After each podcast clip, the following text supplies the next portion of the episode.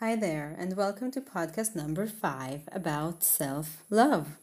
We're going to talk about why self love is important, what it means, and that it is actually very different from the word selfish. Okay, sometimes self love is mixed up and or confused with the word selfish. Selfish is the when we do something on account of someone else. But with self love, when I raise the amount of self love, my surrounding actually benefits from that as well and feels that love and giving as well. So, we talked in episode 3 that my partner's love to me mirrors how much I love me. And I would like to add that it can be a precise measuring tool. So, in order to raise this love, in order to raise my partner's love, I need to first raise my love, don't I? Then two questions arise Why is my love as it is? And how do I increase it? The love we feel we can receive from the world is the love we received growing up, which is the love our parents received from their parents, and so on. It doesn't necessarily mean one was not loved enough. Parents can really love their children However, different traumas along the way might have disconnected parts of them from themselves. These parts are the parts in which also love has been disconnected, firstly from themselves, and secondly from others. When you think about it, World War II has ended just in 1945. I, am, I myself am third generation to the traumas of this war. That's not too far away. Vietnam was until 1975. We are still healing ourselves from the collective world traumas.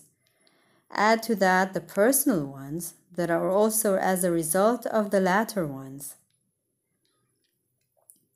I meet many women in the clinic who are not open for love. They can be single on their own, but many of them are married with children with a minimal connection with their partner. To the outer observer, things can seem totally fine, but the pain is great. Why are we so afraid from love?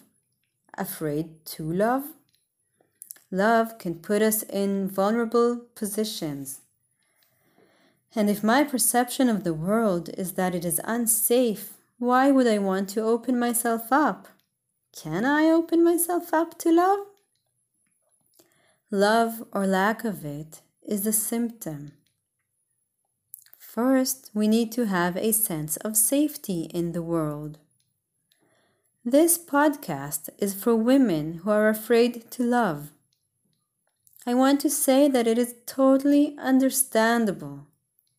I want to remind us that women were dependent on men until not too long ago. As women, we didn't have the same rights as men and didn't even have ownings. On the contrary, we were owned. In Hebrew, the word for husband is Baal, meaning owner. Now, the Hebrew language, according to the French philosopher Michel Foucault, is an ancient language in which the language was still one with what it represented the language demonstrates our deeper inner perceptions. A married woman is owned, and one that is not married? Better be owned soon. You might say it is not of relevance in today's world. However, as you continue to listen, you will, you will understand that our historical past influences our current behavior and relationship patterns. And whilst we cannot change the past, it is crucial for, for us to understand behavior that is, so to say, unexplainable. I meet again and again strong, independent women walking on eggshells in their relationships, and I provide this explanation again and again. And once things start to make sense to them, shifts start to happen. We cannot change the past, but understanding where we come from helps us create a different future. I invite you to be compassionate to you and love all parts, also and especially the unlovable ones, the unloving ones. They are there for a reason. They helped us survive. We all have them. We are together in this. It is what it is. Being in understanding and compassion to our lack of love is a great step on the individual and on the collective levels.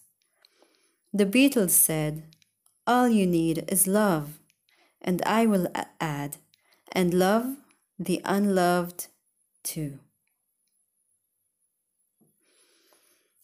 In the next episode, we will talk about how we can be together and yet keep our individuality and why it is crucial for a healthy relationship.